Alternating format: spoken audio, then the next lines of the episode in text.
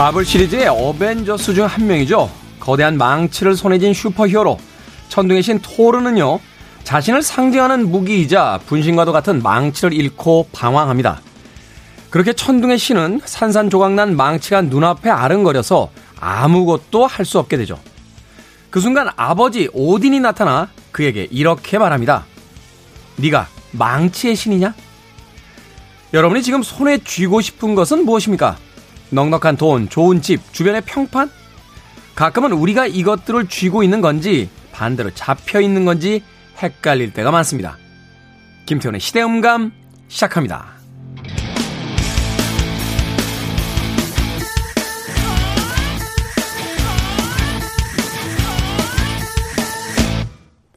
그래도 주말은 온다. 시대를 읽는 음악 감상의 시대음감 김태훈입니다. 자, 마블의 어벤져스의 가장 강력한 캐릭터 중에 한 명이죠. 바로 토르. 토르의 주 무기는 바로 망치로 알려져 있습니다. 그런데 이 망치를 잃고 난 뒤에 토르는 방황하죠. 자신의 모든 힘이 바로 그 망치에서 나온다고 생각했기 때문입니다. 그러자 그의 아버지인 오딘이 나타나서 너는 망치의 신이니? 라고 일종의 조소 아닌 조소를 통해서 그에게 정체성을 다시 한번 일깨워주는 그런 장면이 나오죠. 우리는 때때로 우리가 가지고 있는 물건, 우리의 평판, 혹은 우리의 사회적 지위가 우리 자신이라고 착각할 때가 있습니다. 그래서 그 평판을 잃거나 그 지위를 잃으면 마치 나를 잃은 것처럼 방황하기 쉽다는 거죠. 하지만 우리 자신은 바로 우리 내면에 있는 어 바로 그 자체인 거지 사회에서 주고 있는 평판이나 혹은 직업에서의 어떤 지위 혹은 내가 가지고 있는 아파트의 크기는 아닐 겁니다. 오히려 그런 것들에 얽매이고 기대게 될 때 우리는 점점 우리가 누군지 모르게 되는 것은 아닐까 하는 생각 해보게 됐습니다. 우리의 욕망과 우리 자신은 결코 같지 않다는 것 다시 한번 생각해 보면서 스스로에 대한 정체성을 확인해 보는 그런 시간이 있었으면 좋겠습니다. 자, 김태원의 시대 음감, 시대 이슈들 새로운 시선과 음악으로 풀어봅니다. 토요일과 일요일, 일라드에서는 낮 2시 5분, 밤 10시 5분 하루에 두 번 방송되고요. 한민족 방송에서는 낮 1시 10분 방송이 됩니다. 팟캐스트로는 언제 어디서든 함께 할 수 있습니다. 자, 퀸의 음악 듣습니다. Hammer to Fall.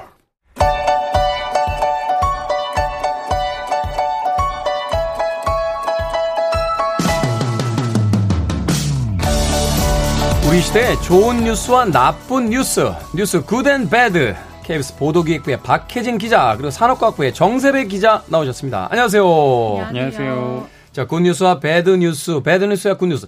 이 두 개의 뉴스를 가지고 혹시 두 분, 뭐, 상대편한테 네. 내가 이거 할 테니까 저거 하세요. 뭐 이렇게 얘기하십니까? 저희가 정하죠. 예. 어떤 걸 더 선호하십니까? 어... 나쁜 게 편한 찾기가 쉬워요. 왜냐하면 뉴스라는 뉴스는 게 다안 좋은 예, 얘기를 많이 항상 쓰기 이제 뭐 때문에. 이렇게 뭐 미담이나 좋은 소식이 사실 많지 않잖아요. 아무래도 네. 좀 좀 뭐 어떤 사회적인 소식 같은 걸 전하다 보니 그중 사건 사고 소식 같은 걸 많이 전하게 되다 보니까 그렇죠. 아무래도 찾기가 쉽죠. bad news가 또 네. 기억에 남는 것도 좋은 네네. 뉴스는 듣고 금방 잊어버려요. 네, 그렇죠. 네. 어, 나쁜 뉴스는 오래 기억에 나. 이게 생물의 진화 과정에서의 자연스러운 어떤 음. 특성이라고 하더라고요. 왜냐하면 좋은 뉴스는 굳이 알지 않아도 상관이 없는데 나쁜 네. 뉴스를 내가 모르면 생존에 아, 위협이 되는 상황들이 벌어지기 때문에. 네, 그래서 나쁜 뉴스에 더 네. 끌린다라고 이야기를 하던데. 자, 그렇다면 오늘의 나쁜 네. 뉴스, 배드 뉴스는 어떤 기자분께서 소개를 해 주시겠습니까? 그래서 제가 찾아왔는데. 격주로 저희가 하려고 노력을 하고 있어요. 네. 좋게. 예. 아무래도 요새 뭐 가끔씩 이런 뭐 미담 뉴스 말씀하셨는데 네. 그런 이제 특히 이제 뭐 경찰 내부에서도 가끔 그런 미담 같은 것들이 자 예를 들어서 경찰이 뭐 순찰 활동을 하다가 뭐 이런 사례를 발견해가지고 음. 적극적으로 조치를 했다 이런 것들이 사실 이렇게 또 보도가 되고 내부적으로 알려지고 하면 이런 경찰분들 같은 경우에 좋은 일을 하셨으니까 표창을 받거나 하세요. 그럼 표창이 당연히 승진으로도 이어지고 근데 어떤 이제 미담 사례 하나가 보고가 됐는데 이게 알고 보니까 내용이 좀 상당히 과장된 부분이 있어서 표창을 건의를 했는데 네. 이게 자칫하다가는 오히려 이제 징계로 이어질 수도 있는 지금 그런 사건이 하나가 있었어요. 어, 그러니까 미담 상황이 아닌데 미담이라고 건의를 해서 표창장을 달라고 했는데 네네. 표창을 달라라고 근데 좀 했는데 이 게 지금 며칠 전에 이제 저녁에 한 지체장애인 이제 60대인 남성 한 분이 이제 서울에 있는 한 식당에서 이제 술을 마셨는데 좀 술을 많이 드셔가지고 좀 몸을 가누지 못할 정도로 취했고 이제 그 상황에서 식당에서 잠이 들었어요. 음. 그러다 보니까 이제 식당 측이 이분이 이제 주무시고 안 일어나니까 경찰에 신고를 했는데 식당 주인의 설명으로는 이제 평소에도 좀 식당을 오던 분인데 한 시간 동안 기다려도 이제 깨지를 않았고 네. 흔들어서 깨우려고 하면 이제 뭐 욕설을 하고 막 이러다 보니까 경찰에 신고를 했다고 하더라고요. 그렇죠. 이제 식당 문 닫고 가셔야 되는데. 네네 그렇죠. 네. 다른 뭐 손님도 이제 있을 수 있고 하니까 근데 이제 경찰 분들이 이제 두 차례에 걸쳐 출동을 하셨어요. 그래서 결국 이분을 순찰차에 태워서 파출소로 옮겼고 이제 거기서 좀 술이 깨셔가지고 이분이 이제 기가 조치를 했는데 이 정도면 사실 뭐 파출소에서 상당히 흔히 볼 수 있는 사건이잖아요. 뭐 이제 주치 관련해서는 그렇죠. 보고서 내용이 좀 달랐다고요. 이분이 이제 사람이 다니지 않는 어두운 골목길에 의식을 잃고 쓰러진 사람을 신속히 출동해서 발견했다. 이렇게 보고서에는 적혀 있었다고 해요. 완전히 다른 내용 아닌가요, 이 정도면? 이거는 이제 공간이 달라지면 네네. 수... 그렇죠. 사건 자체가 완전히 달라지는 거예요. 네네. 그리고 또 이분이 그래서 어두운 골목길이다 보니까 저체온증을 좀 겪고 있었고 당시 좀 강한 한파도 있었기 때문에 생명의 위협을 느끼고 있는 그런 상태였다. 근데 그런 상황에서 이분을 신속하게 구조했기 때문에 생명을 구했다. 이렇게 경찰서장한테 이제 표창을 건의를 했어요. 그러니까 표창을 받기 위해서는 네. 상황이 좀 더 드라마틱하고 음. 극적이어야 되잖아요. 네네. 그러니까 사람이 다니지 않는 어두운 골목이라는 것은 말하자면 그만큼 순찰 활동을 열심히 했기 때문에 발견할 수 있었던 네네네네. 거고. 네네, 그렇죠. 조금만 늦었으면 사람이 사망할 수 있는 사건인데 음. 빠른 대응을 통해서 네. 생명을 구했다. 적시적소에 발견을 해서 이 상황이 네. 되는 거죠. 네. 어. 그래서 이제 저희가 근데 이 상황을 좀 먼저 설명을 드렸잖아요. 그래서 이제 경찰 측의 해명을 좀 들어보니까 식당에서 이분을 처음에 데리고 나왔는데 이분이 길에서도 이제 몸을 계속 가누지 못해서 한 차례 지원 요청을 해서 아까 두 차례에 걸쳐 경찰이 출동을 했다고 말씀드렸잖아요. 네. 그렇기 때문에 추가로 출동한 경찰관이 길 위에서 조치한 내용만을 보고서에 담은 거다. 그러니까 첫 출동 내용을 담은 게 아니고 2차 출동했을 때 요거는 이제 미담 살에 해당하지 않냐. 이분이 길에서 계속 술이 취한 상태로 있었으니까 이분을 잘 이제 귀가할 수 있게 조치를 했다. 그래서 팩트를 적은 거다 이렇게 설명을 했는데 제가 이제 제가 좀 잘못 이해하는 건지 모르겠는데 이렇게 되면 축구에서 옵사이드나 네. 그 핸드볼 반칙 있잖아요. 네네. 그리고 나서 공을 넣으면 무효잖아요. 근데 그렇죠. 심판한테 가서 아니 옵사이드는 아까 거고 네네. 지금 공 들어간 건데 네. 공 들어간 것만 해주면 안 되냐 네. 골로 처리를 해야 된다. 네. 이거하고 똑같은 얘기 아닌가요? 방금 딱 말씀하신 그 부분이요. 이제 해당 남성이 처음 길에서 발견된 게 아니라 식당 안에서 이제 이분을 데리고 나왔는데, 네. 그래서 이제 식당 안에서부터 사실 경찰분들이 처음 출동을 하셔가지고 보호를 하고 있었잖아요. 그 부분 내용이 이제 좀 어떻게 그 부분 사실을 숨긴 것이거든요. 음. 그렇기 때문에 경찰도 좀 뒤늦게 이런 내용을 알게 돼가지고 이런 표창 건의에서 사실에 기반하지 않은 부분에 대해서 강력히 경고를 하고 지금 징계 절차를 진행하는 것도 좀 검토 중이다. 이렇게 설명을 했습니다. 네. 왜 그런 겁니까? 이 뭐 승진 때문에 그런 거죠? 보통 이제 표창에 민감할 수밖에 없는 게 말씀하신 대로 승진이랑 좀 직접적으로 연관이 있어요. 이제 네. 표창과 관련된 승진 점수가 이제 30점 만점이라고 하는데 경찰청장 이제 표창을 받게 되면 3점이 주어지고 이제 경찰서장 표창만 받아도 1.5점을 받게 돼요. 그리고 이제 경찰 내부 규칙에 보면 이제 포상 총량제를 적용을 하고 있긴 한데 경찰서장 기준으로는 전체 직원의 이제 50%까지 이거를 표창을 줄 수가 있더라 포상을 줄 음, 수가 있고 음, 음, 음, 이마저도 사실 좀 현장이 잘 안 지켜진대요 더 주는 경우가 있대요 아. 그러다 보니까 이게 또 기준도 좀 모호하고 해서 현장에서는 오히려 이것 때문에 불만도 좀 있더라고 예를 들어서 한 1년 전에 어떤 경찰에서 한 순경이 코로나19를 좀 선제적으로 검사를 받았대요. 그때 좀 상황이 좀 초반에 심각하고 할때 네. 이걸로 표창을 받았는데 이거 가지고 사실 비판도 좀 있었거든요. 그러니까 범인을 검거한 것도 아니고 선제적으로 코로나 검사를 받았다고 표창을 줬다. 표창 사유인가요? 그러니까 선제 검사라는 게 이런 거잖아요. 그 뭐 역학 조사에서 이제 그 네네. 고리에 걸려 있는 게 아닌데 아, 몸이 좀 이상한데 코로나인가? 이러고 네. 가서 검사를. 받았는데 그걸 선제 검사라고 네네. 하는 거 아니에요 지금? 뭐 물론 진짜로 이제 훌륭하신 일을 하셔가지고 본업에 충실하셔가지고 표창을 받으신 경우가 사실 훨씬 더 많기 때문에 좀 조심스러워요. 그렇긴 하지만 이런 사례들도 있고 말씀드린 대로 이게 승진과도 연계가 돼 있고 또 이제 상당히 많이 좀 발급되기도 하다 보니까 내부에서도 좀 제대로 된 규정을 마련해야 되는 것이 아니냐 이런 얘기들은 계속 나오고 있는 것 같더라고요. 그렇죠. 경찰 공무원도 사실 이제 직업, 직장 생활이기 때문에 승진에 민감할 수밖에 없다는 네. 건 이해합니다. 그런데 법을 지키는 분들이잖아요. 법을 어긴 사람들을 잡아가는 분들이고. 그런데 뭐 법까지는 아니라 할지라도 이 저 절차와 음. 어떤 그 관례를 무시한 이런 어떤 보고라든지 행동들은 좀 음. 자제를 해 주셔야 되는 게 아닌가. 뭐 더 이상 얘기는 안 드리겠습니다. 네. 워낙 그 위험을 감수하면서 네, 네, 그렇죠. 시민들을 위해서 네. 열심히 일을 해주시는 분들이니까 그렇지 않은 경찰관이 네, 더 많으실 그럼요. 거고요. 네. 잘한 부분에 대해서는 확실하게 좀 이제 잘했다고 말씀을 드려야 되는 부분이고 단순히 뭐 경찰이 원래 하는 일 아니냐 이렇게 말할 수도 없는 부분이고 분명히 이제 분명한 미담 사례에 대해서는 좀 적극적으로 이제 내외부에서도 이렇게 좀 격렬한 분위기가 있는 게 맞는데 이런 사례에 대해서는 좀 경각심을 가져야 되는 것도 맞는 것 같아요. 저는 뭐 인사 담당이 아니라서 잘 모르겠습니다만 이 저 표창 기준 그 점수 기준을 보니까 이거 뭐 어느 세월에 이렇게 해가지고 표창 받아서 승진합니까? 차라리 아주 위급한 상황에서 네네. 큰 일을 하셨을 때 좀 더 많은 점수 주시고 그리고 이제 일상적인 어떤 활동에 네네. 있어서는 그냥 좀 일상적으로 대응하는 게 더 낫지 않나 네네. 뭐 그런 생각도 해보게 되네요. 뭐 그건 제 개인적인 의견이니까 참고하실 필요까지는 없을 것 같습니다. 그래도 경찰관 분들 출동하셔서 네. 또 의식 잃은 장애인 분 잘 챙겨주셨으니까 그거로 감사드립니다. 네. 자 이번 주 good news 박혜진 기자님이 좀 소개를 해 주시죠. 네, 저는 good news를 찾다가 저기 우주까지 다녀왔는데요. 우주 예, 이게 어, 어떤 뉴스냐고 하면 미국 항공우주국 나사가 현재 시간으로 11일에 어둠 속에 반짝거리는 18개의 점이 찍힌 사진을 홈페이지에 공개를 했습니다. 18개요? 어, 이게 뭐냐? 7개면 북두칠성이고 하나 둘셋 일곱- 또 7개면 오리온 자리까지는 알겠네. 18개는 모르겠네요.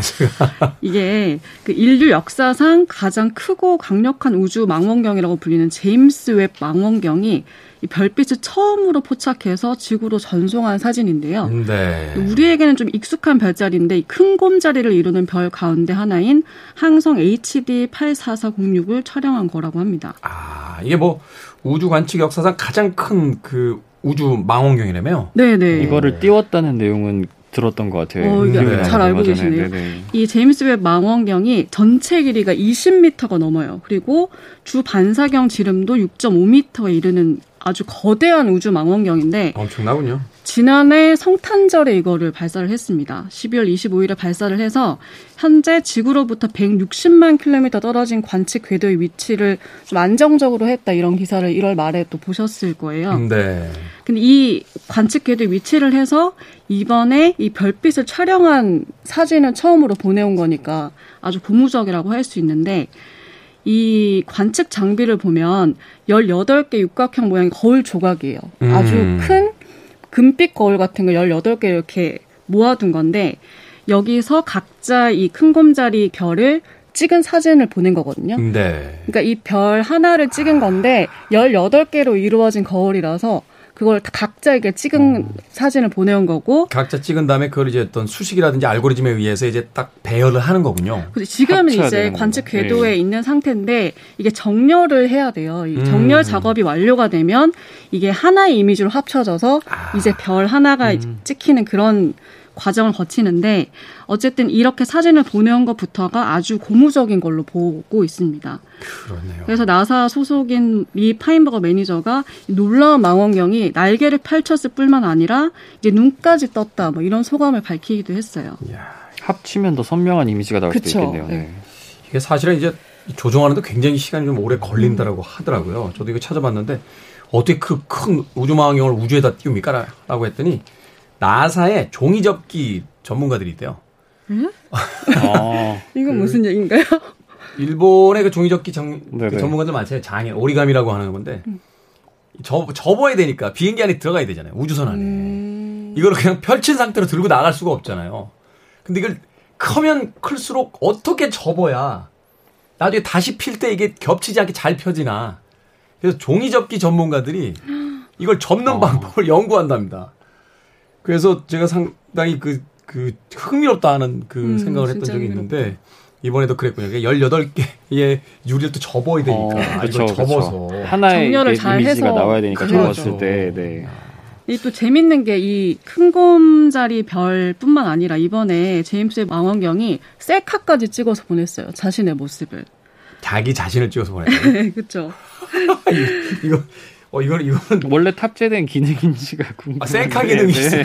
우주 망원경에. 이게 원래 잘 셀카를 사나. 찍으려고 한건잘 아니고 사는지 보여. 원래 망원경에 부착된 적외선 카메라의 특수 렌즈가 있는데 이 네. 특수 렌즈가 원래는 기술적인 정비 과정이나 정렬 목적에서만 사용이 돼요. 근데 이번에 의도치 않게 이 셀카 기능을 발휘해서 본인의 사진까지 찍어 보낸 겁니다. 아, 그렇겠군요. 이게 우주에 있으니까 어떤 정비를 하거나 이러면 자기 자신을 봐야 아, 아, 네. 뭐가 문제인지를 뭐가 봐야 문제인지를. 이제 네. 원격 조정을 해서 이렇게 말하자면 저 원격 진료처럼 카메라가 거기 있어야 이제 네네. 이걸 이거 고칠 수 있는 거니까 아, 그래서 본의 아니게 셀카 기능이 탑재가 돼. 깜짝 놀라네요. 나사에서도 인스타그램으로 하겠습니다만 음, 제임스의 뭐 계정이 네. 있나요? 셀카 찍어서 올리는 거 보니까 자, 이 지구로부터 아까 160만 킬로미터 그렇죠. 이제 네. 밖에 궤도에 안착했다라고 했는데 어떤 목적을 가지고 나간 겁니까?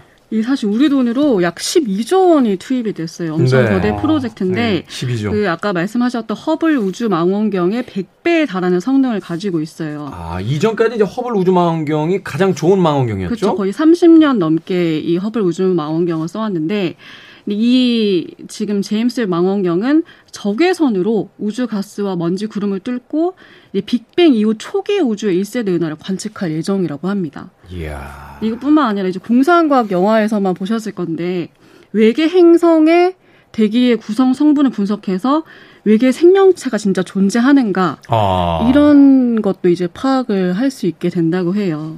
야, 이런 이런 뉴스 이렇게 들으면 오래 살고 싶어요. 진짜 오래 살고 네. 싶지 않습니까? 어? 외계인이 어? 있는지 없는지는 알고 있어요. 억울하잖아요. 아직까지는 그렇죠. 잘.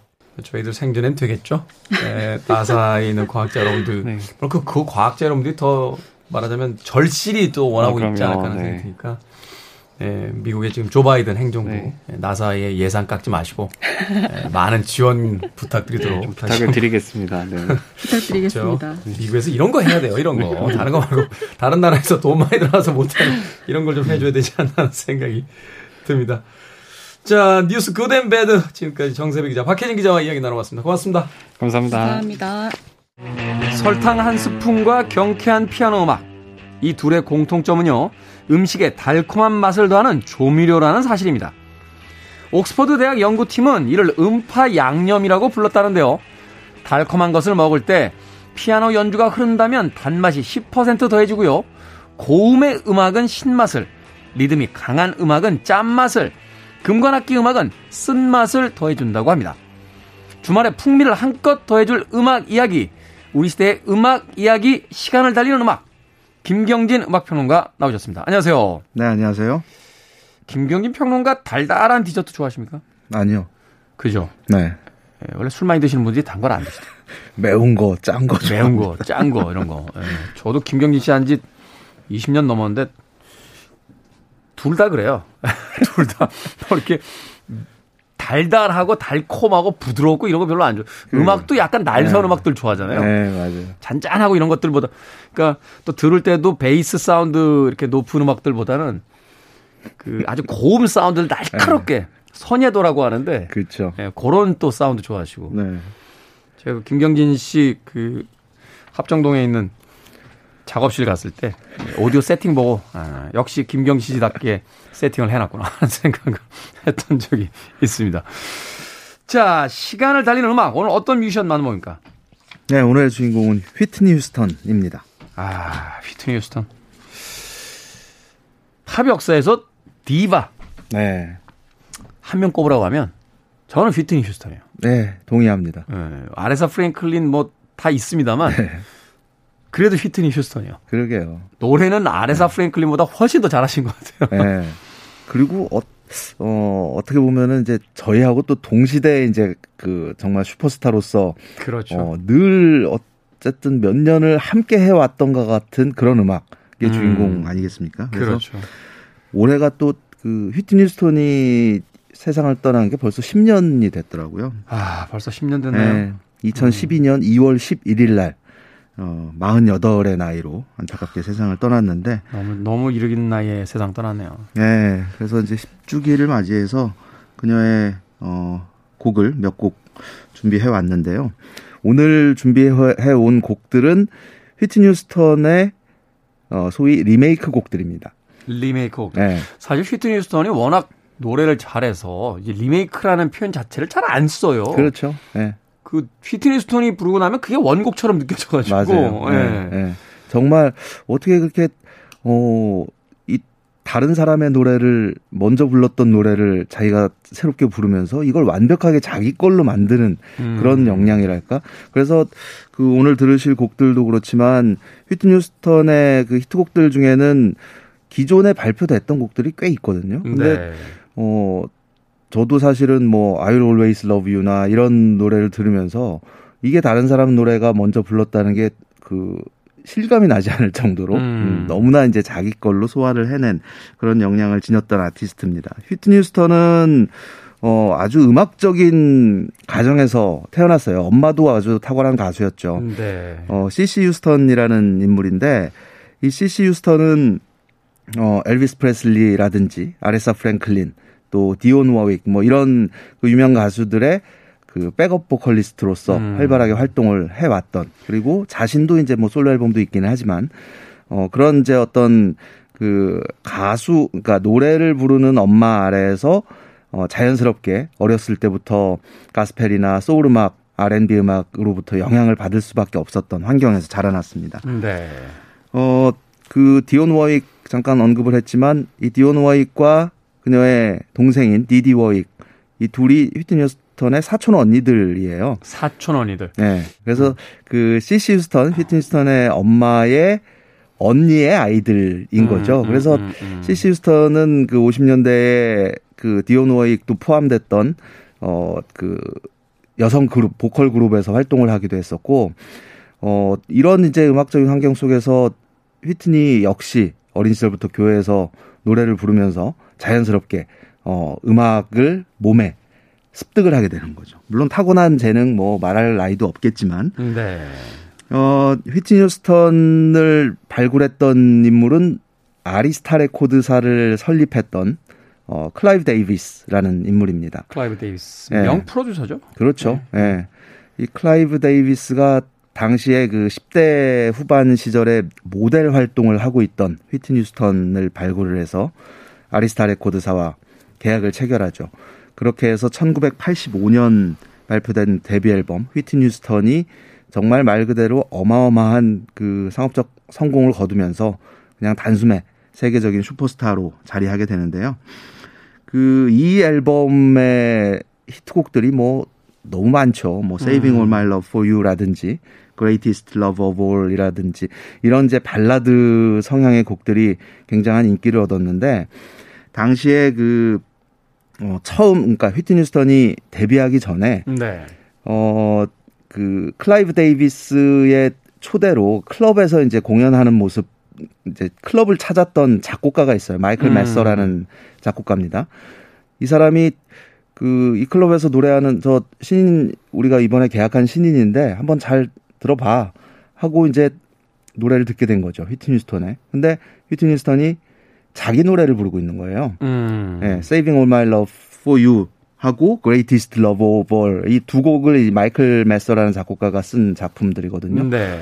이걸 보고 그냥 홀딱 반하게 됩니다. 아. 그래서 이 마이클 메서가 이후에도 이제 그 휘트니 휴스턴에게 곡을 써준 케이스도 있지만 이 Saving All My Love for You를 직접 프로듀스를 해서 자기 곡을 이미 다른 네. 아티스트에게 줬던 곡인데 그렇죠. 다시 네. 이걸 리메이크할 때 또 본인이 가서 프로듀싱을 해주는 그렇습니다. 예. 네.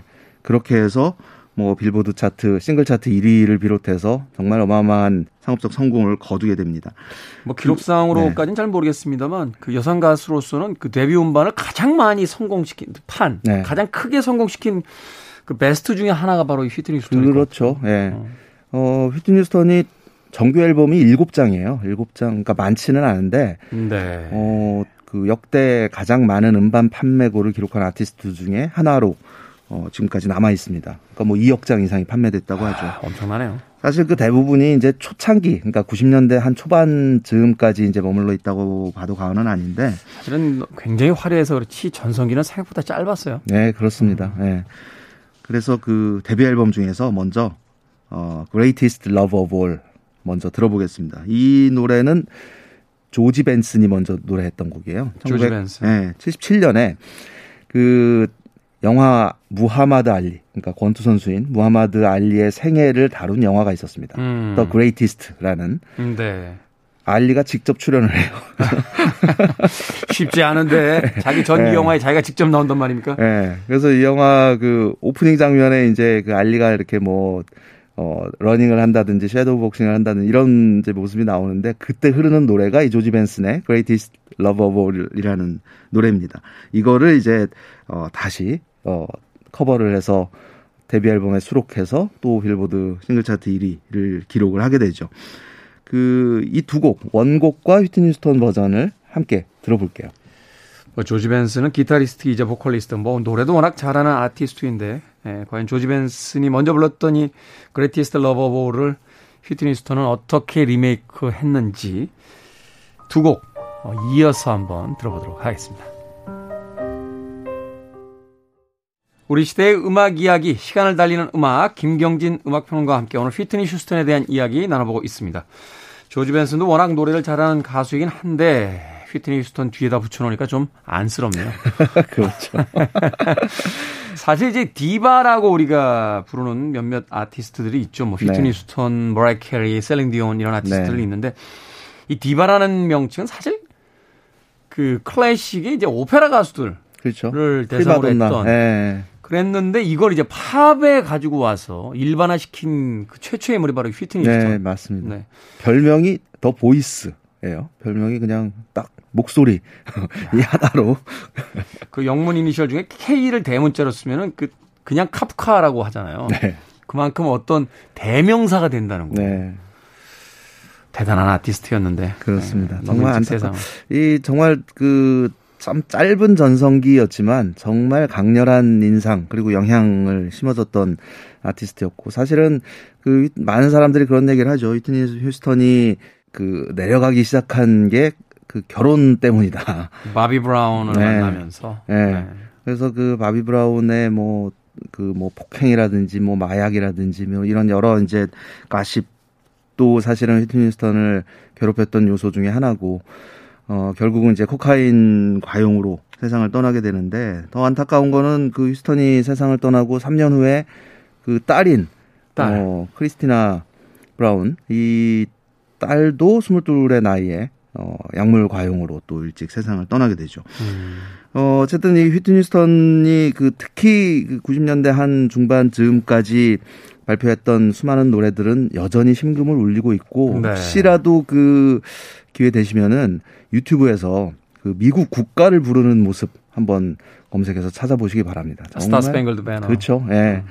그 슈퍼볼 그 경기장에서 부르는 그 모습 어 역대 최고의 그 미국 국가라고 흔히 손꼽히는 굉장한 가창력을 엿볼 수 있는 장면이죠. 역대 최고는 지미 헨드릭스의 기타 연주 아닙니까?